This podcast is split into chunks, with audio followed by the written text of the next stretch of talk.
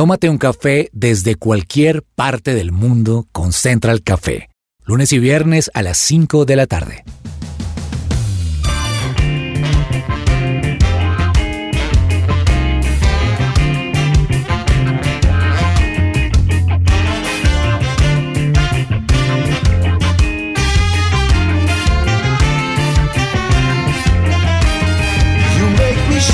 Holy Spirit,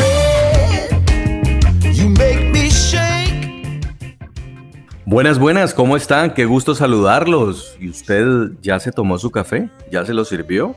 A la hora que quiera escucharnos, yo le recomiendo que usted se siente, o bueno, si va en medio del transporte público, lleve su vasito con un buen café. Delicioso, café con leche, me gusta a mí.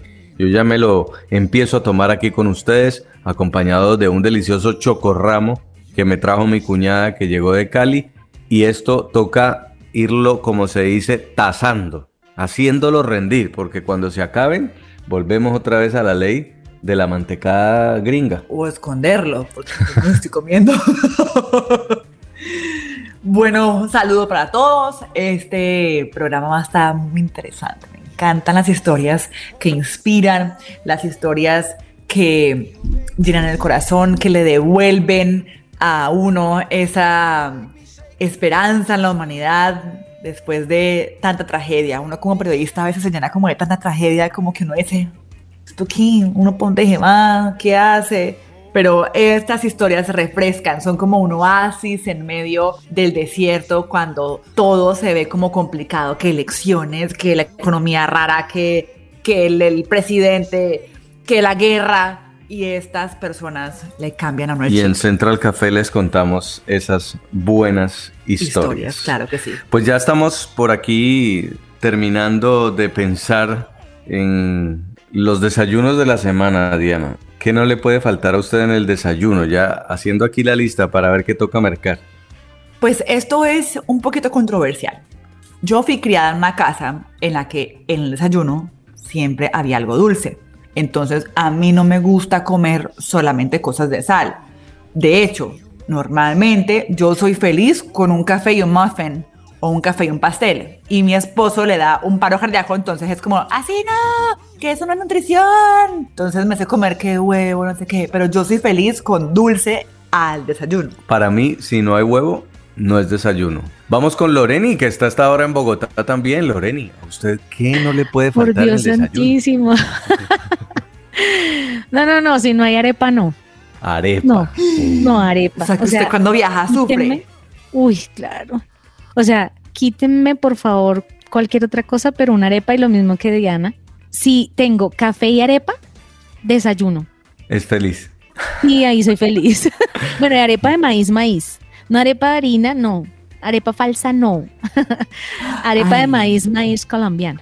Y Juanita, en los estudios centrales de su presencia de radio, Juanita, ¿qué no le puede faltar en el desayuno? Es impresionante y con el buenos días, buenas tardes, buenas noches a todos me dio mucha hambre porque yo creo que los desayunos es la mejor comida de todo el día, así que tú nombraste desayuno y yo dije, "Ay, ahorita unos huevitos o algo así. A mí me gusta mucho la changua, por ejemplo, que a muchos la detestan, a mí me encanta, pero sin lugar a duda, algo que no me puede faltar es una buena bebida. O sea, un jugo de naranja o un jugo de mandarina, para mí, si eso está acompañado cualquier cosa, sabe rico. Entonces, El ese jugo buen de jugo. frutas. Sí, un jugo bien, bien rico, para mí eso es indispensable. Esa es una historia íntima. Cuando yo estaba estudiando en Italia, Jason me fue a visitar, éramos noviecitos, con propósito que dicen. Y en ese viaje eh, fuimos a desayunar. Y entonces le dije, vamos a una pastelería que es famosa, no sé qué, lo llevo. Y este hombre cuando vio que todo eran postres, me decía, no hay nada de sal. Y yo, ¿Dónde está "No, el desayuno? en Claro. Italia no se desayuna con sal, se desayuna café y postre, siempre en tartas, tartaletas, crepes o cosas cafés. así. O sea, exacto. O sea, histérico. Me dice, vámonos para el apartamento. Yo quiero comerme un huevo. Tengo hambre. Pero histérico. Nunca la había visto así. Tenía mucha hambre. Y el primer totazo que se da es que en todo un país no iba a encontrar huevo. Un No, solo pues huevo es como cocinado. desayunar manjar blanco. sí. Sí, es difícil. Muy bien, difícil. así empezamos Central Café y a usted, que no le puede faltar en su desayuno, piénselo y de una vez inclúyalo en la lista. ¿Qué hay para hoy?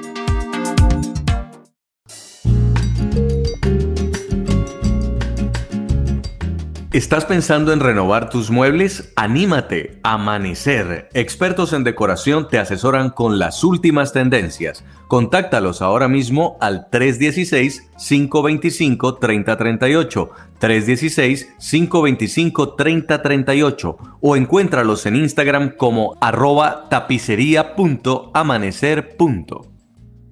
Escucha su presencia radio a la hora que quieras y elige los programas que más te gustan. Búscanos en todas las plataformas digitales, Spotify, Deezer, Amazon Music, SoundCloud y YouTube.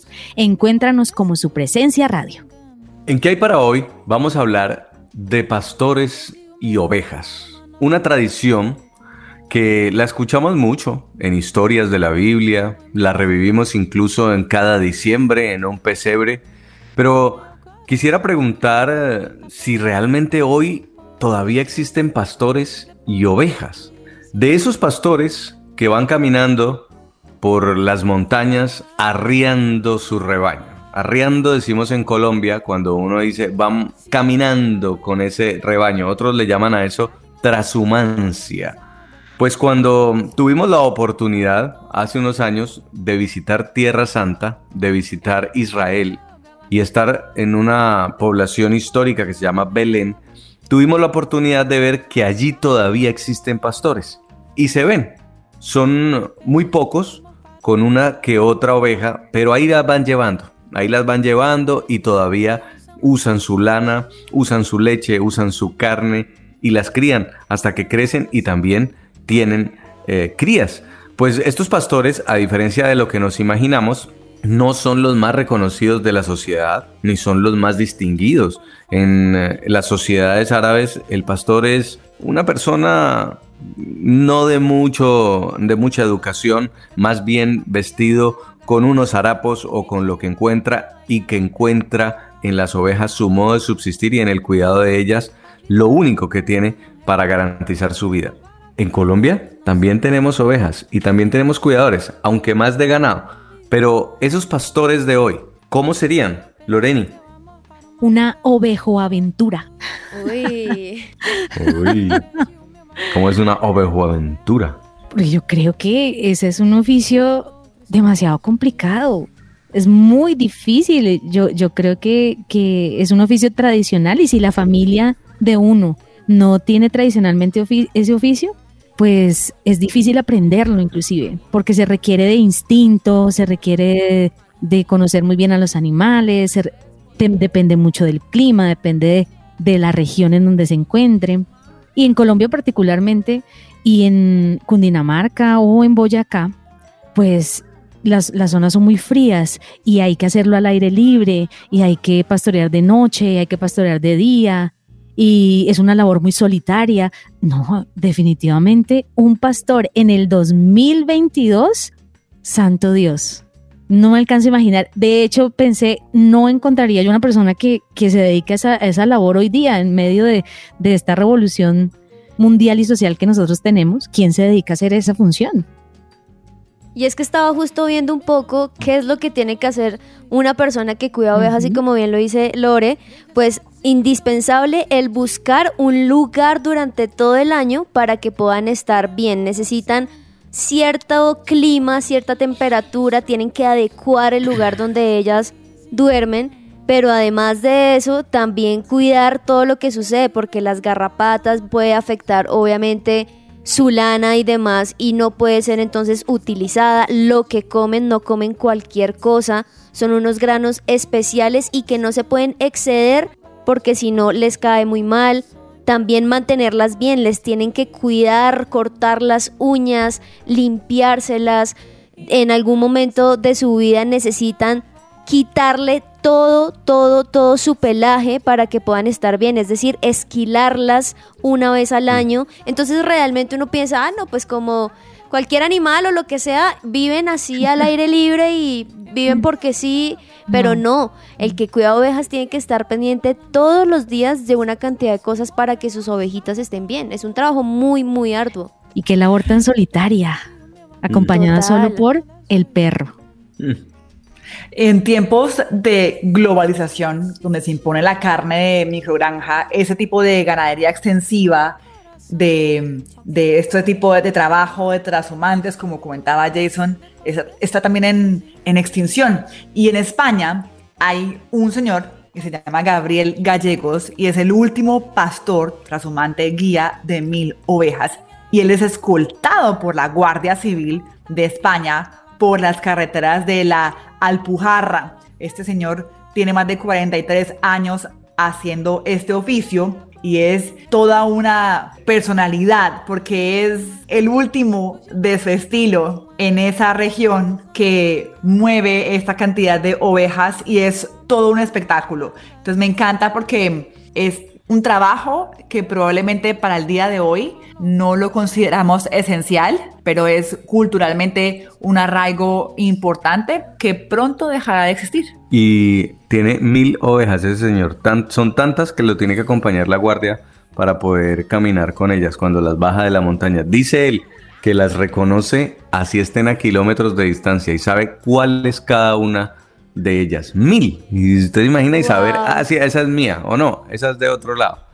Pues se me hace muy interesante también lo que ustedes comentan porque tiene un paralelo con la vida espiritual. Y es que Jesús nos comparó con ovejas. Cuando estuvo predicando, Jesús hablaba de ovejas y de pastor, en particular porque nosotros somos como ovejas. Y eso significa que necesitamos un guía, necesitamos alguien que nos cuide.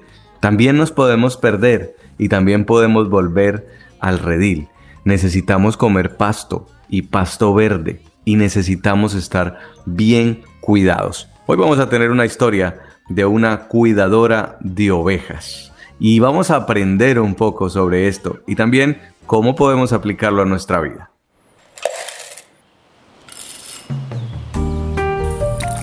Llegó la hora de tomarnos un expreso. Y hoy nos tomamos un expreso con una mujer campesina, con hondas raíces en el altiplano cundiboyacense, así se le llama a la zona que queda entre los departamentos de Cundinamarca y Boyacá en. Colombia. Ella nació en una vereda llamada Playa del Carmen de Carupa y desde los siete años, al lado de sus padres y abuelos, comenzó a tejer con las largas agujas que tienen la lana virgen que entregaban las ovejas que criaban en su tierra. Actualmente vive con su esposo, Pedro Pablo Vanegas, allí y ella continuó justamente esa tarea de criar ovejas, esquilarlas y tejer con su lana, aprovechar esa lana. Y a esta hora nos atiende esta mujer de 69 años. Gracias María Delfina por estar con nosotros. Ella es María Delfina Molina de Vanegas. Bienvenida. Mm, Gracias para todos los oyentes. Ya la presentación la hicieron y pues soy una tejedora. Eh, creo que es una profesión muy bonita. Nunca me, me da pena eh, decir y resaltar esa profesión que pudo darme mi mamá porque mi papá era muy enfermo, entonces casi la luchó mi mamá sola para, para criarnos a, a las numerosas familias como éramos las familias de antes, que era con, con numerosos hijos. Entonces mm, aprendí, el aprendizaje fue con largas agujas hechas prácticamente buscado eh, de, árboles, de maticas del monte, hacerle puntica a, unos palitos y así se inició el aprendizaje. Pero que cuando hay amor, el amor implica sacrificio y, así van llegando todos los componentes a la vida de progreso y, a la vida de adelanto, tanto de superación personal como económica y todo y unas cuantas cosas más que quisiera mm, redactar de lo que es la profesión de la de la artesanía. Y María digo Delfina. profesión porque sí, ¿Cuántas señor. ovejas tiene? Eh, llegué a tener, eh, a cuidar 30 ovejas con sus respectivas crías, 30 ovejas amarradas con sus respectivas crías, así pequeños se dejan sueltos.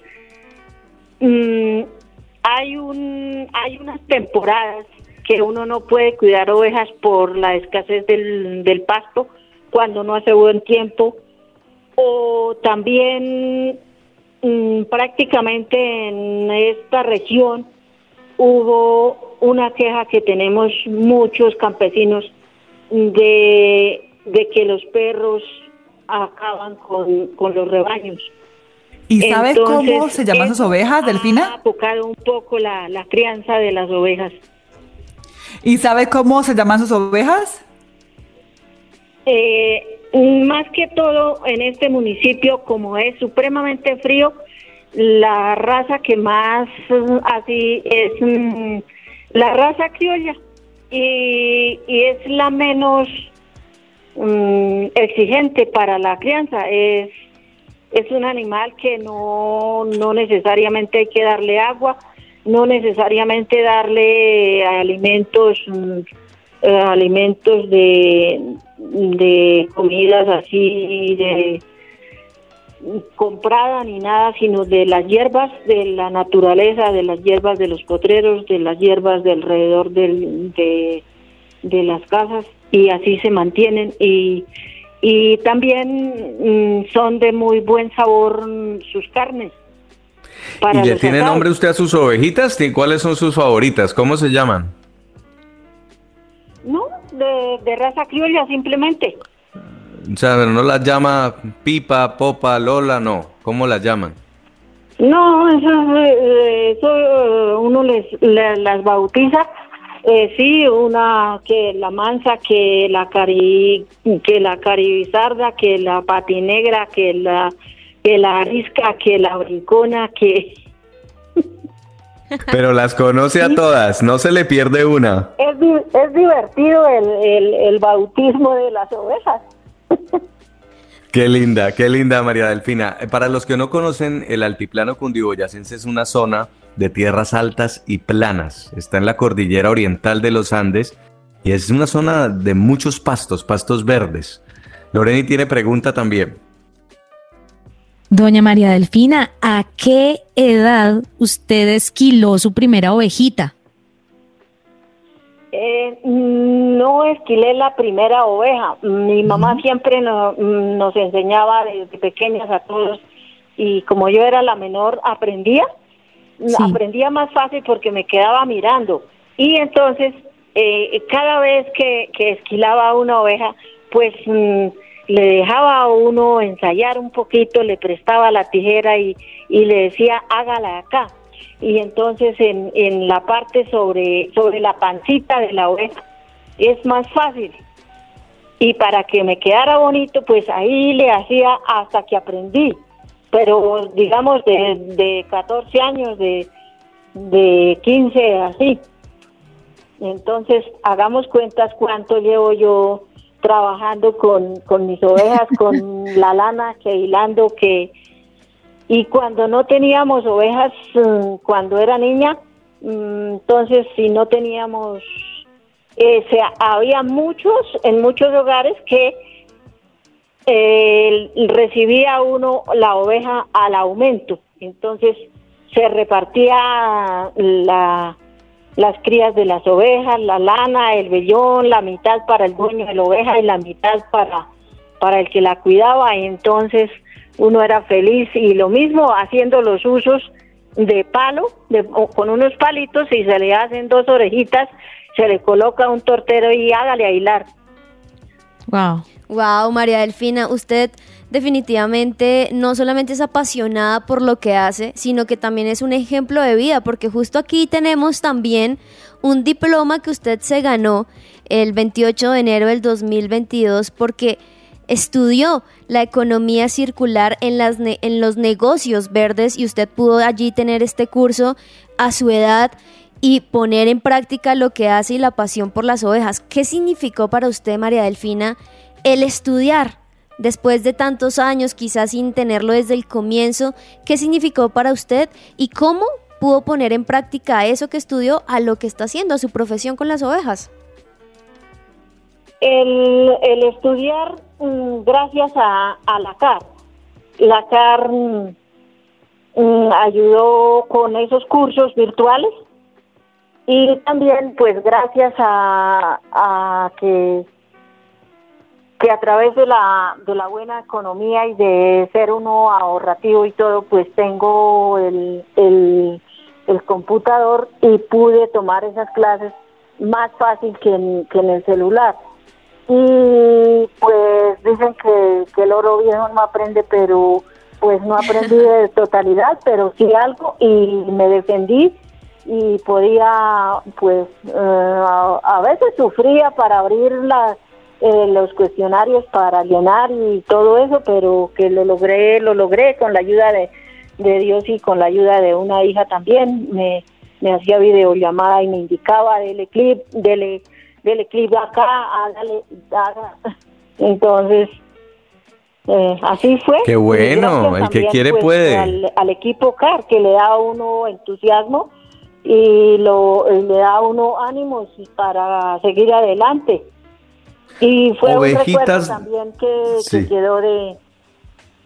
Ovejitas Delphi se llama la empresa de María Delfina. María Delfina, ¿qué se puede hacer con la lana de las ovejas? Cuéntenos un poco qué, qué se cose. ¿Usted saca sacos, eh, abrigos? ¿Cómo funciona eso? Mm, yo hago sacos, mm, guantes, gorros, bufandas, chales, cobijas, ruanas, eh, tapetes. Mi esposo me ayuda con, con los tapetes y los tapetes se hacen de los sobres que quedan de, de la de la chura de las ruanas en telar. Sí. Lo de telar lo doy a hacer porque no, no me alcanza el tiempo y no sé.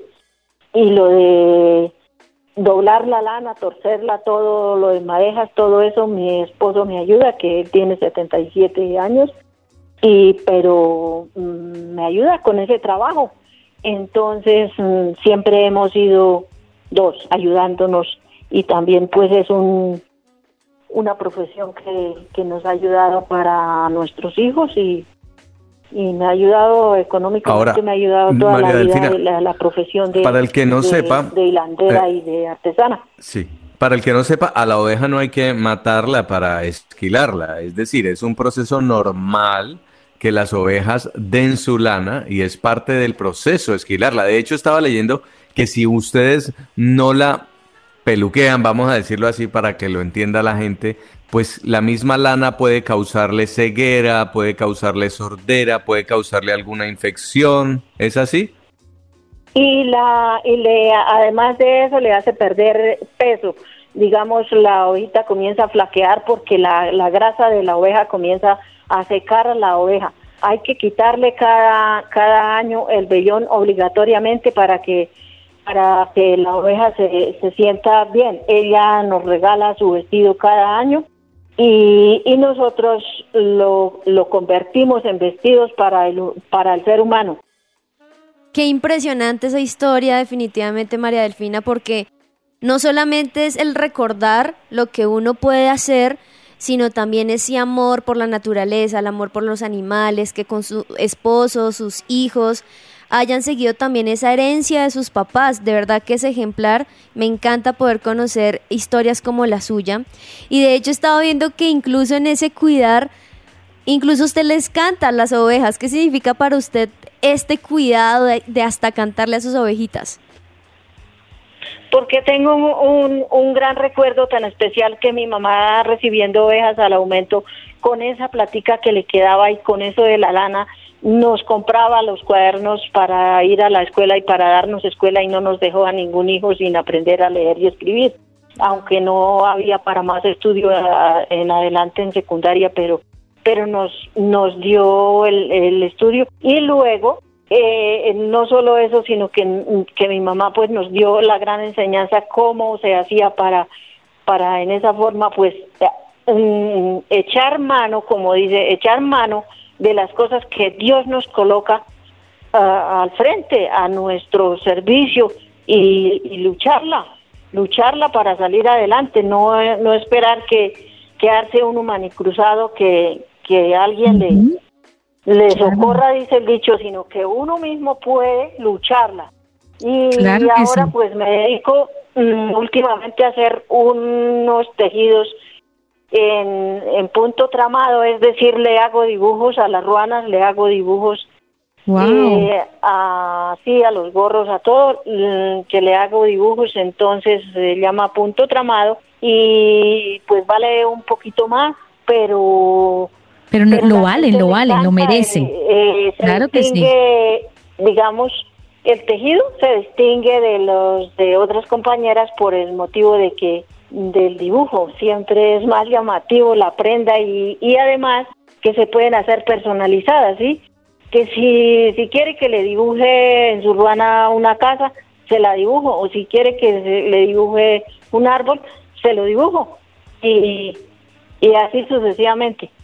O me dibuja la frase, su frase le- célebre. También. María Delfina, pero es que no nos podemos ir sin escucharla cantar. O sea, esto no lo podemos permitir. Por favor, cante el poema que le compuso a las ovejas. Mm, pero es que yo soy buena, mm, o bueno, me creo buena para componer, pero para memorizar no. Entonces, mm, O cántenos lo que le canta a las ovejitas cuando está precisamente con ellas. mm, por ahí dice que para el lápiz diste plata de mis primeros rayones y hoy te escribo mis renglones en mi poesía trata. Uy, bravo. Pues bravo, Muy María bien. Delfina. Yo quiero ese No. poema en una ruana. Por favor. Por favor. ¿Escrito? Por favor, Vale. te- déjalo, María Delfina, en, una- en, la- en las ruanas. Sus, de hecho, todas sus frases, sus canciones, sus poemas, déjalos en esas ruanas, por favor. Porque allí, de verdad que creo que hay una mina de oro. María Delfina, ¿y dónde uno puede conseguir ese tipo de ruanas y mandarle a hacer lo que uno quiera? ¿Dónde uno puede hallarla a usted?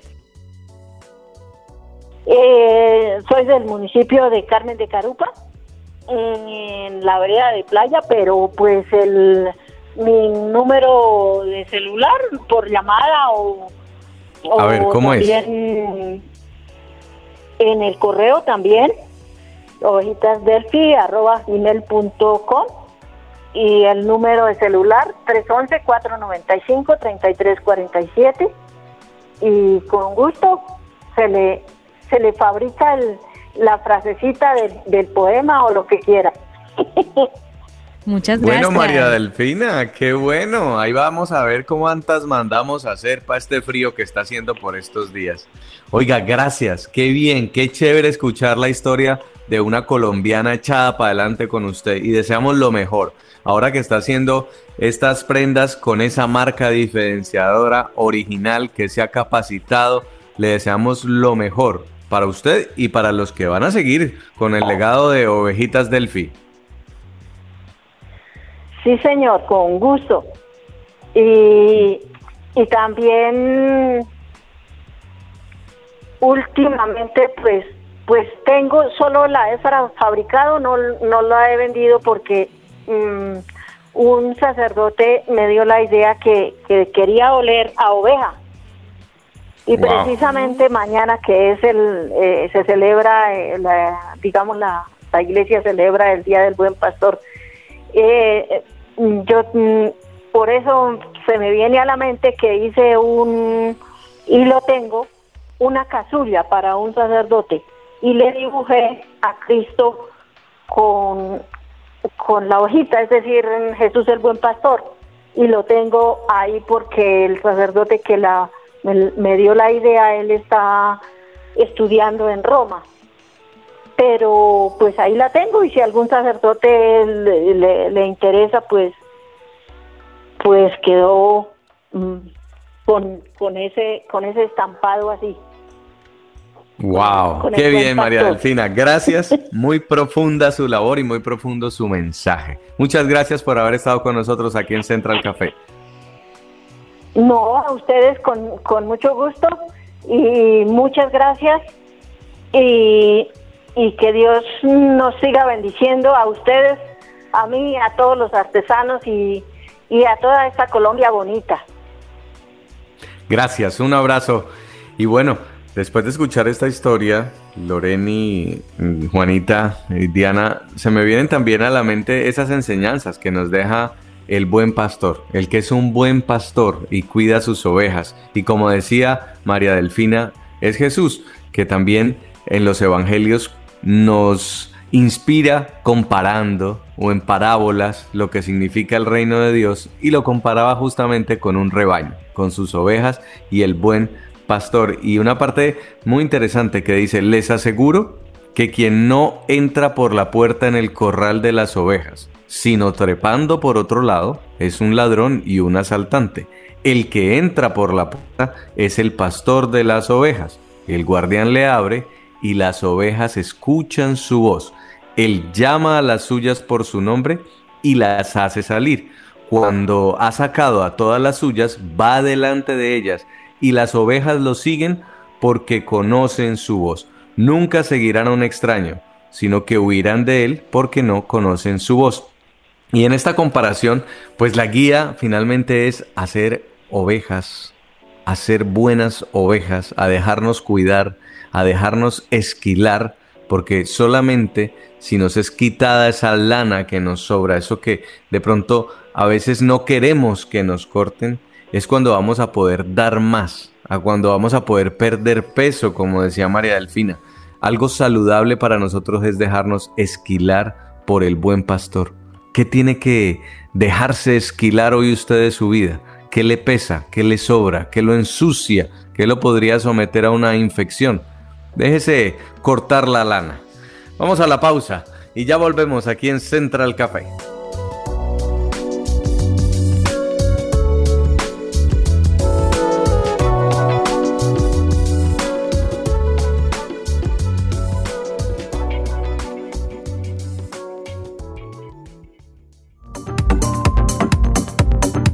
No te desconectes, estás con Central Café. Su presencia radio.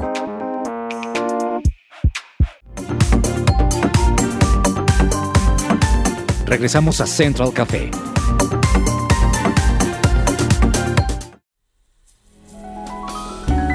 Central Café descafeinado.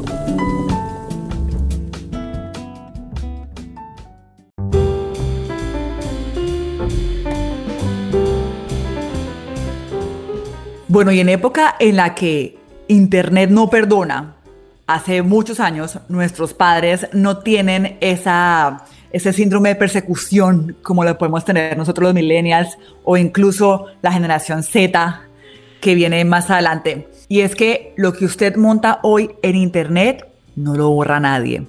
Si usted hace 10 años en su época adolescente tomó y tiene una foto que su amigo le pareció chistosa y la subió al internet y quedó ahí. Y hoy a sus treinta y pico, 40 años, no la quiere ver, pues hay una, foto forma de una borrachera. De una borrachera. O cuando la gente tenía nariz de garfio y se la operó, pero esa de También. nariz de garfio quedó, quedó ahí. Exacto. Pues hay una forma, les voy a dar el paso a paso de cómo pedirle a Google que elimine esa información privada de los resultados de búsqueda. Y es el siguiente dos puntos. Usted va o, Google ha creado una página web, un formulario que le permite a los usuarios hacer estas peticiones de remoción de datos. Primero, debe ir a la página web y asegurarse de seleccionar la opción de remover información eh, que vea en el Google Search. Y después seleccionar la ubicación de dicha información, ya sea en los resultados de la búsqueda de Google o en otro sitio web. La página web es support.google.co. Y aquí eh, le permitirá borrar los resultados de búsqueda que usted ponga cuando pone su nombre completo. ¿Y usted, usted ha hecho ese ejercicio alguna vez? A mí me pareció interesante porque normalmente nosotros tenemos que buscar muchos candidatos para presentadores, periodistas, corresponsales del canal NTN24 y lo primero que hago es googlear el nombre de esa persona y ver qué me aparece. Imágenes, videos, eh, hoja de vida, Pues Wow. cuando yo hice eso, yo dije, wow, ¿y qué pasaría si alguien pone mi nombre? ¿Qué aparece? Entonces puse Jason Calderón y vi lo que aparecía. Luego puse news, o sea, noticias, a ver qué noticias aparecían sobre mí. Y luego puse images o imágenes. Y vi qué imágenes aparecen sobre mí. Todavía tenía pelo, hay una que tenía pelo. Y aparece allí, porque alguna vez alguien la subió, o la subí cuando, ¿se acuerdan de una red social que se llamaba Hi-Fi? Sí. Bueno, Uy, claro. esa, en esa, y ahí aparece todavía esa imagen. Entonces yo digo, wow. Y, y bueno, y aparecen otros 80 Jason Calderón, ¿no? Que también se llaman como yo. Pero es un ejercicio muy interesante y usted puede decir, ¿y, y cómo aparece esta foto allí?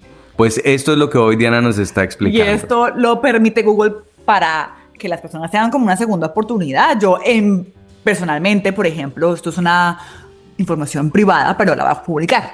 Y es que cuando yo era adolescente, resulta que a mí me dio por ser modelo. Y en esos trabajos resulté siendo imagen de una marca de cigarrillos, porque yo fumaba. Pues yo tengo unas fotos en blanco y negro fumando como parte de una campaña. Hoy en día yo no fumo. Claramente no promuevo fumar. Y esa imagen me sale o me salía cuando estaba mi nombre. Me molestaba, a veces me ponía a llorar. Yo decía, ¿cómo hago? O sea, ¿esto por qué? Tenía ahí como 19 años. O sea, ¿qué, qué, qué hago? Yo ya soy mamá, yo ya soy una persona diferente, no la quiero ver más. Y esta oportunidad o esta forma de Google quizás es para restaurar o di- digamos que darle una oportunidad a ese adulto hoy que se arrepiente de ciertas cosas que hizo en la adolescencia y en sus momentos en que, Que probablemente que tiene una nueva vida. Es que es lo que usted, pero ojo, aquí de este descafeinado aprende dos cosas. Todo lo que usted ponga en redes no es suyo, es de dominio público.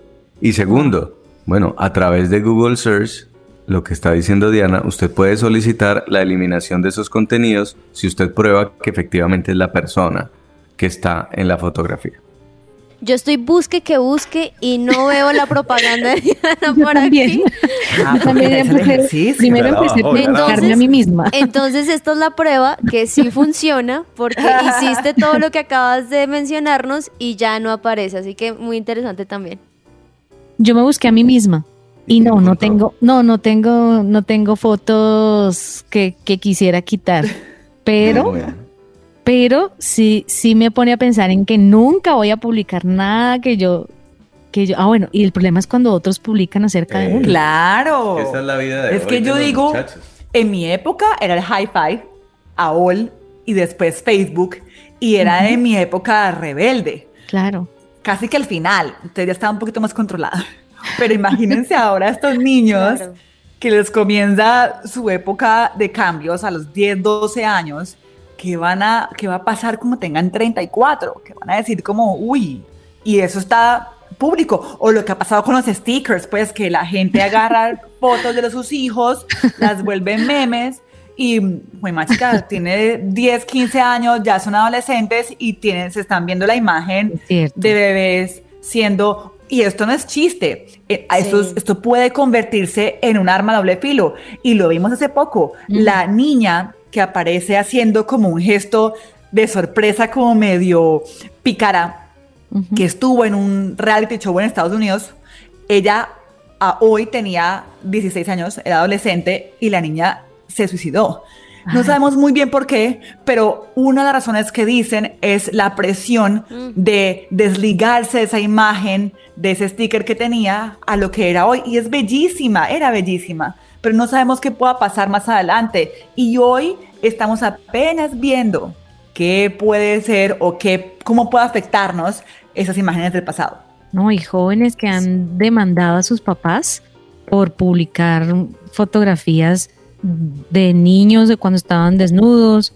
Entonces, hay, muchos casos de, de jóvenes de 18 años que demandan a, a sus padres por subir fotos de cuando estaban pequeños.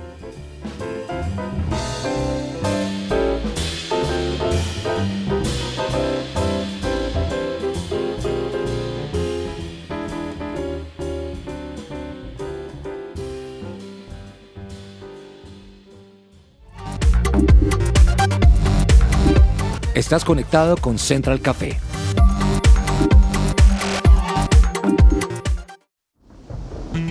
¡Ay, qué rico un cafecito hasta ahora, ¿cierto? Tómese un café con la tía, tómese un café con la tía, tómese un café con la tía. Eh, ella es mi tía. Ay, con la tía. Ay, hola mis chicos. Ay, cómo me les ha ido. Hola, tía. Hola, tía. Ay, no, niño Jason, niña Diana.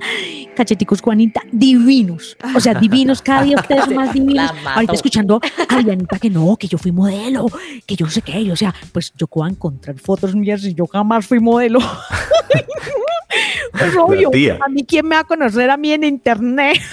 No, pero es que me necesidad de ser modelo, uno tiene fotos ahí con los amigos haciendo cosas que pues ya uno no haría. A mí conocer solo a mi mamá. Y en la época de mi mamá, ella no publicaba fotos. pero sí, pero eso sí, la publicadera le dio a la gente fue en la pandemia. Y eso les vengo yo a hablar hoy. A ver. Estoy escribiendo un libro. Wow. Lo estoy haciendo en una plataforma que se llama Wattpad. Y allí mismo lo voy a publicar, porque allí todo el mundo puede publicar. Les cuento. ¿Gratis o cobran? No, no cobran. W-A-T-T tetero. y pad. P-A-D. Wattpad. Wattpad. ¿Y cómo les parece? Ah, pues. No, pues que uno entra y puede leer millones y millones de libros y están supremamente gratis lo que yo les digo. Y además uno puede empezar a escribir su libro. Dicen las dos opciones. Publicar, escribir o leer. Entonces uno va leyendo. El 85% de las, de las personas que, que están allí en Wattpad, ¿cómo les parece que tienen entre 13 y 30 años? Y a los chinos les dio por escribir en pandemia, les dio por escribir y por leer. Yo que pensaba que no estaban leyendo era nada y que estaban como yo, viendo puras series. Que no había esperanza, sí. Y resulta que no, vea, me ganaron. Y mi recomendado de hoy es precisamente el libro de una de esas niñas chiquiticas, chiquitica, chiquitica, chiquitica, porque tiene solo 21 años. Y decidieron publi- publicarles sus libros en papel. Ya, dos, dos, dos en serio, personas importantes de la literatura, la, se la vieron por ahí y la, la decidieron promocionar. Y ella se llama Joana Marcus. Tiene unos novelones unos novelones se las vengo a recomendar. Así se llama la trilogía del fuego. Ustedes la pueden encontrar en Amazon, en los libros eh, impresos en papel, o pueden encontrarlos en la plataforma de Wattpad. ¿Cómo les parece? Y yo quiero que conozcan la voz de Joanita. Me la voy a hacer amiga. Me la hice amiga. Óigala pues. ¿Cuánto te lleva aproximadamente escribir un libro? Saludos desde Argentina. Pues depende mucho del libro, la verdad. O sea, para un libro de romance, que seamos sinceros, no son tan difíciles ni de leer ni de escribir, pues igual tardo unos cuantos meses, pongamos seis meses o algo así. Y en cambio para los otros, para los de ciencia ficción, los de fantasía, los que tienes que inventarte un poco el mundo que les rodea y tienes que ser un poquito más imaginativo y tal, un año puedo tirarme ahí, la verdad. ¿Cuál es tu género literario favorito? Es que yo leo de todo, ¿eh? Cuando digo de todo me refiero de todo. O sea, si miras mi estantería, hay de todo. Es que todo, en serio. ¿Qué haces antes de escribir? ¿Escuchas música? ¿Tomas café? ¿Buscas la foto de tu personaje? No. Uh, uh, déjate. Madre mía, qué pereza. Si tengo que hacer todo eso, no escribo. Yo me siento en el ordenador y que sea lo que Dios quiera. Y me pongo a escribir a lo loco. Nunca planeo nada. Bueno, no sé si sabéis la diferencia. Brújula es un escritor que no planea nada y Mapa es un escritor que lo planea todo antes de empezar. Bueno, yo estoy en el extremo de Brújula, pero muy, muy lejos, ¿eh? La verdad. ¿Qué te hace amar un libro? Uf, buena pregunta. Em, yo creo que es acordarme de él después de haber cerrado la última página. En plan, seguir pensando en él, seguir teniéndolo en cuenta y tal. Seguir reflexionando sobre las cosas que has leído, como que te cuesta soltarlo, ¿sabes? Para mí eso es un buen libro. Ay, no. es que ahora los chinos que escriben en esa plataforma, miren. Pero tía, ella tenía acento como español. Como entre Sí, porque es de argentino y Mallorca. españolete. es de Ah. Mallorca. Y Ajá. eso a veces habla italiano también, la chinita. y es de Mallorca, entonces imagínense esta muchacha. Ya tiene como más de 825 mil seguidores en esa plataforma. Le Wow. leen sus libros y por eso decidieron entonces imprimírselos. Trilogía Wow. del Fuego, pues es la historia de, una, de un androide. Me encanta porque está pasando como la generación de el ego del Instagram a de verdad aportar algo. Exactamente. Y esta historia es una, una historia futurista de una androide avanzada creada para cumplir órdenes. Pero resulta que le invaden el lugar donde el androide vivía y se devuelve la vida a un 8. Entonces el androide saca sus superpoderes mejor dicho, y tiene que aprender a vivir como una humana. ¿Cuándo habían oído ustedes esa historia? ¡Ay, hágale que soy bien original! A mí me parece- Le por eso ese yo género, dije, ¿no? yo dije, Star ah, Wars, no todo está eso. mal escribir un libro. O usted no, niño Jason, ¿usted cuándo es que va a escribir su libro? ¿Usted sobre qué escribió ese Claro. libro? Bueno, yo de hecho tengo ya publicado un libro con una coautora que es sobre periodismo de guerra.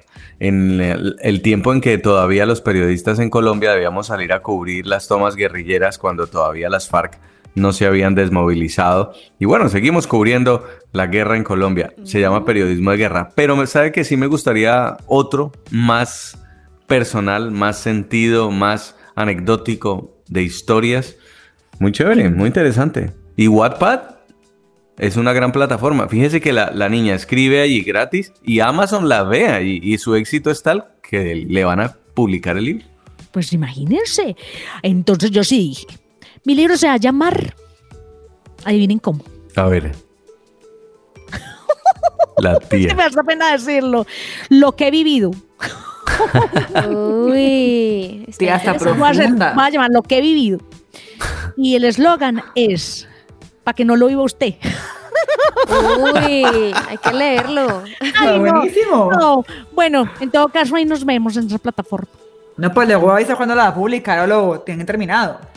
Pues de una, de una, porque eso sí, me apasioné ahora sí. Ahora sí, téngame, téngame, téngame, porque lo que soy yo va a salir al mundo a contar toda mi historia. Mejor dicho, Pulitzer.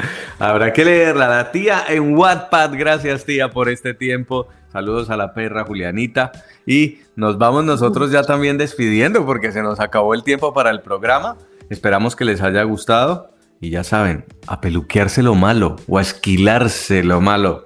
Hasta la próxima. Un abrazo. Picos.